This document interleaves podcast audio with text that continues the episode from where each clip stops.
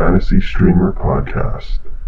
What's going on, guys? Welcome to week four of the Fantasy Streamer Podcast. The podcast is going to help you win your fantasy football leagues one stream at a time. I hope you guys had a good week of streaming last week. I know I had some pretty effective plays. Um, you can find me on Twitter at the FF Streamer. I will be giving away a, a, few autographed jerseys there as well. We have a Davante Adams Green Bay Packers jersey and an Amari Cooper Oakland Raiders jersey, both signed with certificate of authentication.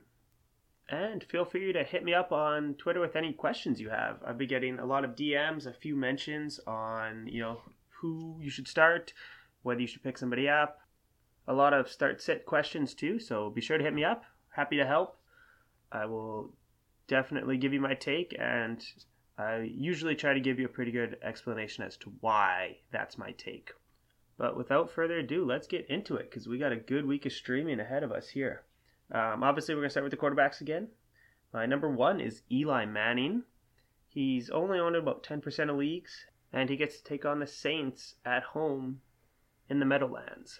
So the Saints defense so far this year has been really, really bad. They're giving up over 30 fantasy points per game to opposing quarterbacks in real NFL scoring, the Saints are averaging as an offense about 34 points per game. So you got to think they're going to score against the Giants, which in turn is going to make the Giants throw the ball more than they want to.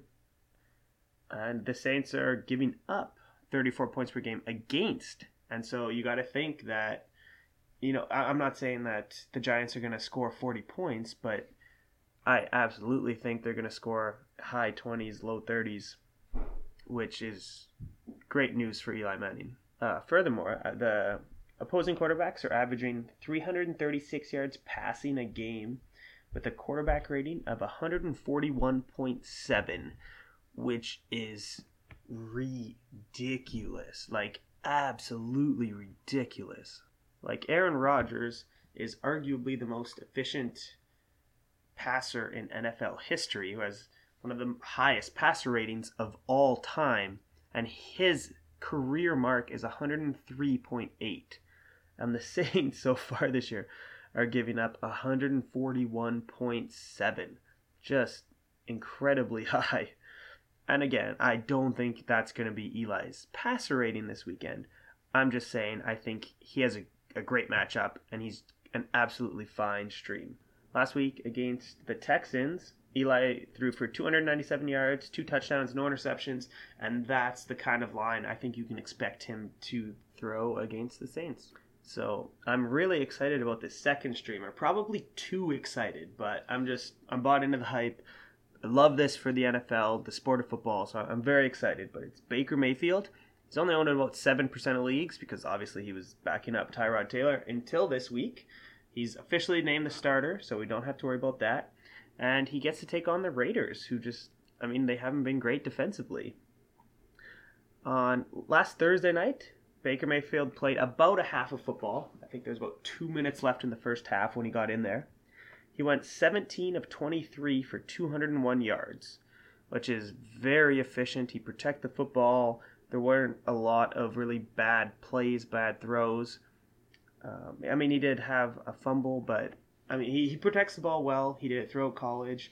Um, he had a 74% completion percentage, which is amazing, right? Like that's that's incredible. And I know some people are like, "Oh, well, he's not going to consistently do that, right? Like, he's a rookie. There's no way he's going to th- go 17 for 23 every week." And I don't know. Like I get that the Jets don't have a great pass defense, but he was incredibly efficient. He was very accurate, had a very high completion percentage throughout his college career. Like his last three years at Oklahoma, as a starter, his completion numbers, percentages 68.1, 70.9, and 70.5. Like his last two seasons, he was over 70% on the year. Do I think he's going to average 70% plus in the NFL? maybe like probably not. He's more of a, a high 60s guy, but I mean, regardless, he's just an efficient quarterback. He's he's good. That's why he was the number one pick in the NFL draft. Um, we saw Ryan Tannehill last week against the Raiders. He went 17 for 23, which is literally the exact same um, completion percentage and attempts as Baker Mayfield, but Tannehill threw for 289 yards and three touchdowns. Do I think Baker Mayfield's going to do that? I think he's going to do something very similar. I really do. Um, right now, Oakland is 25th in the NFL in passer rating allowed. Uh, opposing quarterbacks are throwing with a passer rating of over 105. And so, again, I think that Baker's just in line for a really clean, efficient day at the office. I don't think he's going to throw 400 yards and four touchdowns, but I think he's a lock to have a really, just a really solid day. All right, my third streaming quarterback is Case Keenum. He's owned in about 17% of leagues, and he gets to take on the Chiefs uh, at home on Monday night. Um, I'm not a huge Case Keenum fan. I know he did have a pretty good year last year in Minnesota. Uh, he obviously got the big contract to come over to Denver, and there's been you know like a decent amount of hype among experts, people in the industry. But I, I just I don't know. I'm not sold on him being like a really good NFL quarterback. I think he's a serviceable starter, you know, an, an average to below average guy.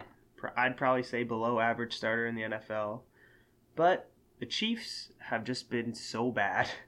The Chiefs are 32nd in the NFL um, in fantasy points given up to opposing quarterbacks. They're bottom five in like virtually every statistic. They're 26th in passer rating allowed, uh, rating of over 100, 106. They're 32nd in yards allowed, uh, tied for 29th in touchdowns allowed. Like they're just not good across the board when it comes to defense, especially pass defense. And the Chiefs' offense has been unbelievable. I don't think. Well, I, I know they're not going to sustain this forever. They're, uh, Mahomes would shatter Peyton Manning's record-setting season, but I do think the Chiefs are going to score. They're going to move the ball. They're going to score some points, and Case Keenum's going to have to move the ball and score some points. And I don't think the Chiefs' defense is going to stop him. So I think he's a very safe streaming option this week, and I'd have absolutely no issues throwing him in my lineup. Um, I do have a little bit of a bonus quarterback. I usually only do three, but um, Andy Dalton's on in about 28% of leagues. Um, he's playing pretty well recently. He did have a few interceptions against the Panthers, but you know the last couple weeks he, he's looked pretty good. Um, a part of this is, is if AJ Green is healthy, then I'm more than okay to fire Dalton up in my lineups. I think that game against Atlanta is going to be a shootout. Uh, Atlanta just lost both starting safeties, uh, Ricardo Allen and Keanu Neal, to uh, season-ending injuries, as well as Deion Jones, who's a linebacker. He's kind of their defensive leader, their captain.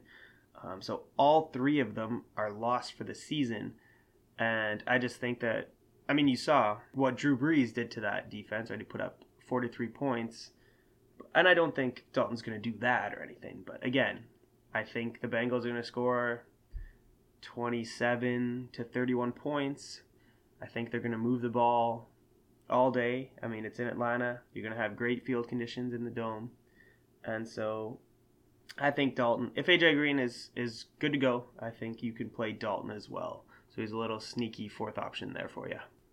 All right, so let's move over to the running backs, who which pretty thin this week. Um, as I've mentioned before, I would definitely look to your bench options before streaming some of these guys, but they're definitely playable if if you're desperate. And if you do have start sit questions, like I said, hit me up. Be happy to give you my opinion. Um, but let's start off here. So uh, Austin Ekeler is owner about 54% of leagues. He takes on the uh, 49ers. Obviously, he is Melvin Gordon's backup running back. In three games so far this year, he has 20 carries and 11 targets. So he is getting work, even though the Chargers have been in close games, right? Like they're one and two, they're not blowing teams out of the water here, and they're still giving Ekeler a decent workload. But to me, this this is a game script play. The 49ers are giving up over 20 points per game to the running back position, and obviously you got to think Melvin Gordon, he's going to get his first, and I absolutely agree. But with Jimmy Garoppolo tearing his ACL, CJ Beathard is going to be playing. He's going to be starting for the uh, the Niners, and I just think that the Chargers are just going to blow them out. I think that the Chargers are going to be up early. They're going to be up big. you know, they might be up 20, 30 points at halftime. Like you saw the Chiefs put up 35 in the first half against the Niners last week. I don't think the the Chargers are going to do that, but again, I think they're going to be in control start to finish. It's they're going to be no doubt. And so while the Niners try to play catch up with CJ Beathard, I think that Austin Ekeler is going to get more snaps, more carries, more targets, more opportunities than he would in most weeks.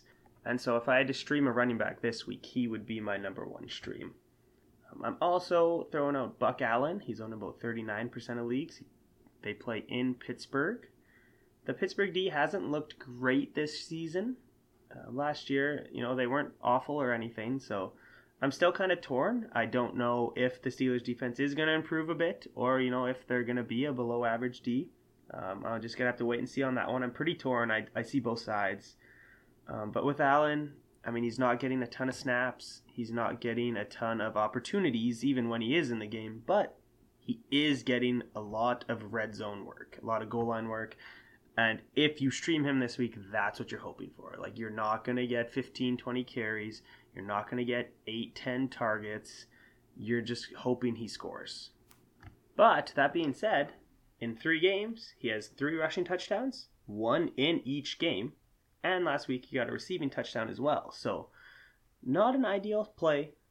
Not someone I'm saying go out and spend your FAAB, spend your waiver priority. Just one of those, if you really need him, you know, throw him in your flex and, and hope he scores. Uh, my third running back is Aaron Jones. He's owned about 50% of leagues. He takes on the Bills. Um, this one, again, I'm just hoping for a good game script and that leading to opportunities for Aaron Jones. I know Buffalo played great. They dominated the Vikings start to finish last week, and I don't want to take any of that away from them, but I'm still not sold on them as a team. I don't think they're very good. I think they're going to go into Lambeau and lose by 20 kind of how I mean we all thought that was going to happen in Minnesota. So um, I, I get the argument for them, but I'm just I'm not sold on them consistently being that good and Minnesota consistently being that bad. So I am going to go back to streaming against the Bills. I think Aaron Rodgers is going to have a fine game. And again, it's going to be game script. I think the Packers are going to be up early. They're going to be up often. They're going to run the ball a lot more than they normally would. And as I've said before, I'm a very firm believer that when it comes strictly to running the football, that Aaron Jones is the best running back on the team. He's not the best overall back because he's not great in pass protection. He's not as good of a receiving back. But when it comes to running the football, I think he's the best. Um, last week, the Packers were down for a lot of the game, so they didn't run a whole lot. But he had six attempts, 42 yards, and that's an average of seven yards a carry. All three of those led the Packers. Like he led them in rushing attempts, rushing yards, and yards per carry. And again, I just think that they're going to have a good game script. They're going to run the ball more. He's going to be the guy that runs the ball more. And I mean, you obviously you get that touchdown upside when you have a Packers running back. So I again, not someone I'm super excited to throw on my flex, but I I would do it if I had to. I own Jones in a number of leagues. I still haven't set my lineups, but I would not be surprised if he's if I flex him somewhere. All right, so switching over to the wide receivers, um, all three here I think are great ads. I think they're more than one week streams. Like I, I think you're going to roster them for an extended period of time. And honestly, if you have waiver priority, I think you could make an argument for any of the three to be the one you spend your priority on or your FAAB. So I I'm not going to go in any specific order here, but John Brown, he's owned in about 48% of leagues. They take on the Steelers. Like I mentioned before, I don't think the Steelers defense has been fantastic this year. They haven't been awful, but again, they've just been very average. Uh, right now, John Brown has 12 receptions on 23 targets for 222 yards, two touchdowns. He leads the team in receiving yards and touchdowns, and he's, I mean, right behind Michael Crabtree in receptions and targets. He's averaging over 74 yards a game, and nobody else on the team is averaging over 52. So I think he might not be the clear cut number one receiver on the team. I think it is a, a 1A, 1B, but I think he's the best wide receiver on the team. Michael Crabtree was good for a, a, number of years, but I think he's on the decline, and I, I just I truly believe that John Brown is the best wide receiver on that team. But in this matchup, I don't think it matters a whole lot. Pittsburgh is ranked number 21 in the NFL according to Football Outsiders against wide receiver number ones. You know the best wide receiver on the opposing team, giving up 98 yards a game, and they're ranked 27th against wide receiver twos. So whether you think that John Brown is the number one or that Crabtree is the one and Brown's the two, I don't think it matters this specific week. I think Brown's the one. I think he's the best. But, you know, Crabtree's not far behind. Crabtree has more targets. But whatever your argument is, I think he's a fine play against the Steelers. I have no issues picking him up like I said, I think you can you're going to hold him all season. You're going to use him more than just this one week. So if he's there, grab him. All right, so wide receiver number two, Calvin Ridley. He's still only owned in about 40% of leagues. He takes on the Bengals. As I mentioned earlier, uh, I think Cincinnati is going to score some points because of all the injuries that Atlanta just sustained on defense. Both starting safeties, their leader, Deion Jones at linebacker, so I think that points are going to be scored here. I think Atlanta is more than capable of scoring themselves. Um, you saw what Matty Ice has done the last couple weeks. Uh, Matt Ryan is playing very well. Obviously, Julio's the alpha. He's the one. I get it. But that's why they drafted Cal- uh, Calvin Ridley, is to be the number two. You can't focus all your attention and energy on Julio, or Calvin Ridley can make you pay.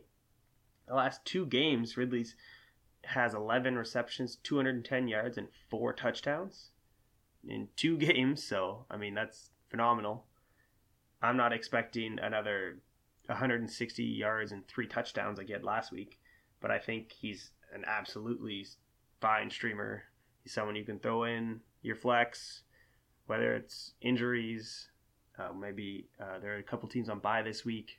Whatever the reason, I think Calvin Ridley should A, be on your roster, stashed for later in the season, and B, I think you can play him this week. Um, I think there's going to be a lot of points scored in that game. And I think that, again, you're not going to, he's not going to lose you your week by any stretch of the imagination. Um, Cincinnati is giving up over 90 yards a game to wide receiver twos, which is 30th in the NFL. So they're not bad against wide receiver ones, but they're really bad against wide receiver twos. And like I said, maybe Calvin Ridley had wide receiver one production last week, but I don't think anyone is making the argument right now that he's better than Julio Jones. So Julio's going to get the attention, and Ridley's going to get the production. All right, and the third wide receiver is actually staying in the exact same game. We're just flipping over to the Bengals side. It's Tyler Boyd. He's only in about 23% of leagues. Uh, as I've already mentioned, Atlanta has a depleted secondary. Their defense was average before the injuries. It's pass defense is, I, in my opinion, is going to be below average after.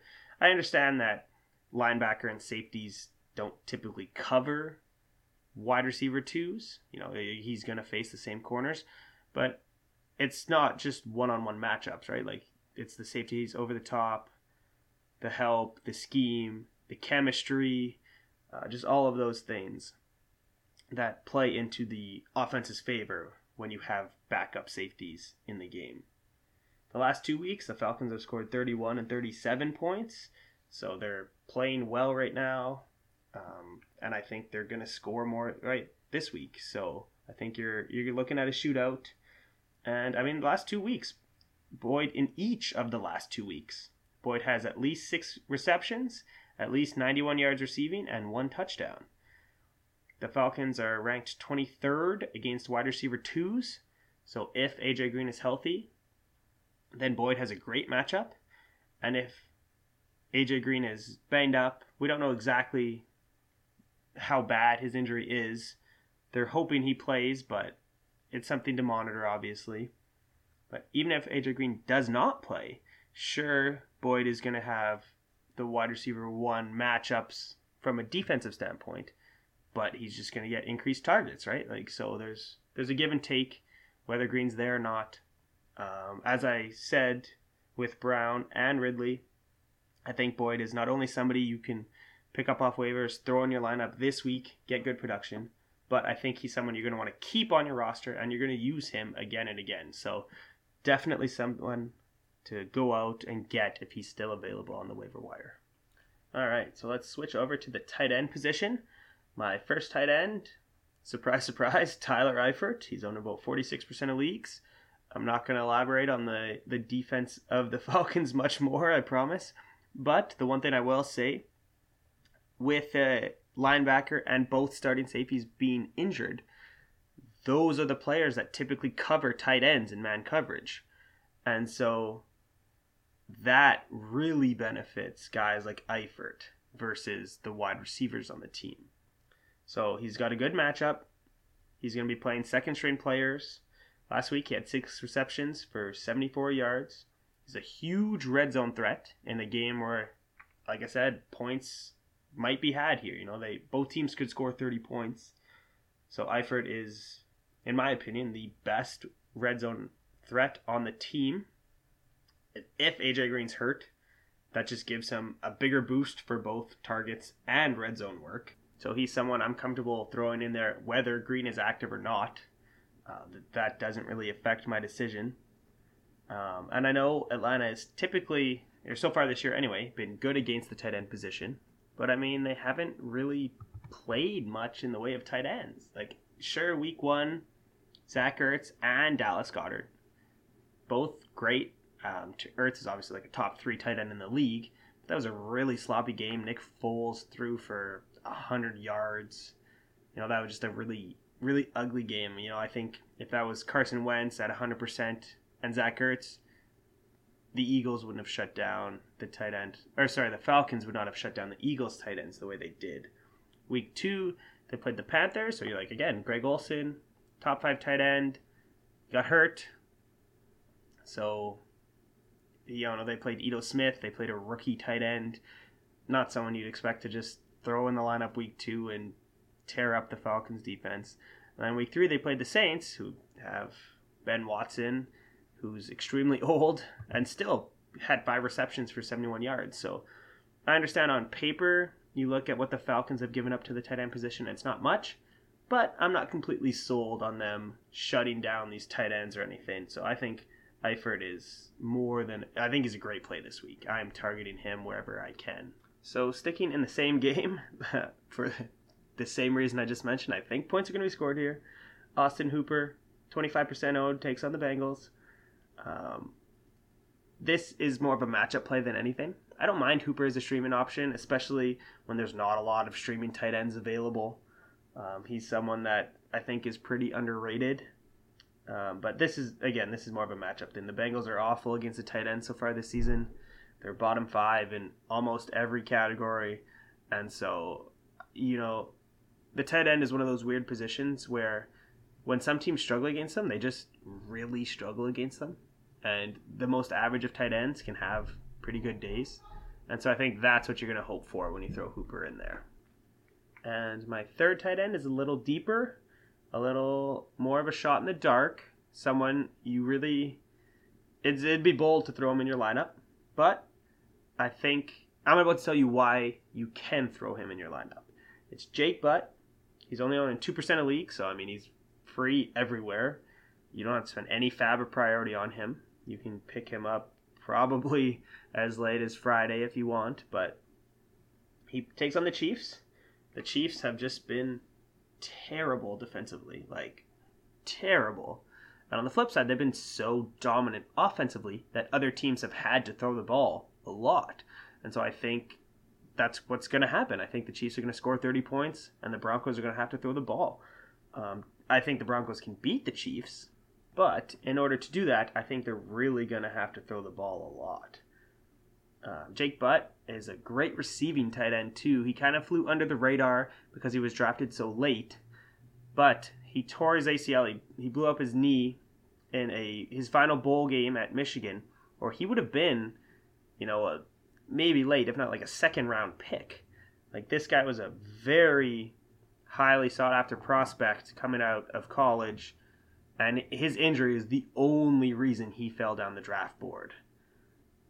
I think if he he would have got a lot more hype and people would be a lot higher on him if he was drafted in the second round.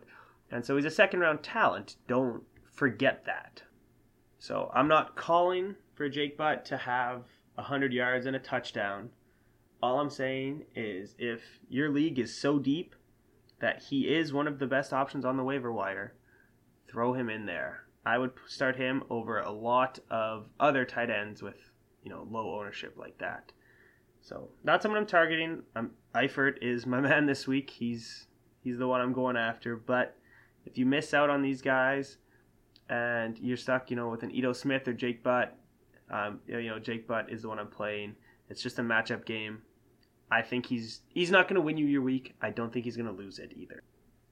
All right, let's switch over to defenses.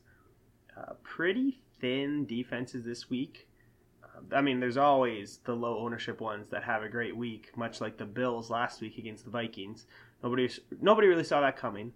Um, so there there are three really solid plays here that I think are all going to have very fine weeks. I just I don't really envision any of these three having like a 25 point week. You know, like when we streamed the Bears a couple weeks ago, they had you know 20 points, and that's what I look for when I'm streaming a defense. Like where is that really boom potential? Um, so I, I don't see those big weeks from the, these teams, but I think they can all three score in double digits, which is great for defenses, especially when you're just streaming. So uh, first up is the Seahawks. They're owned in about seven percent of leagues to take on Arizona. Um, the Seattle defense hasn't been that bad this year. Um, they did they looked really good against Dallas this last week, which I understand might say more about the Cowboys than it does about the Seahawks. But um, for what it's worth, they're not playing bad. They're a West Coast team that's staying on the West Coast. They're not playing at home, but they're playing in Arizona. So you don't have to worry about them going over playing an early game on the East Coast where, you know, things historically can get pretty sloppy for those West Coast traveling teams. And I mean, let's be frank, the Arizona Cardinals offense has looked terrible. Just terrible. Like Sam Bradford has done absolutely nothing so far this year.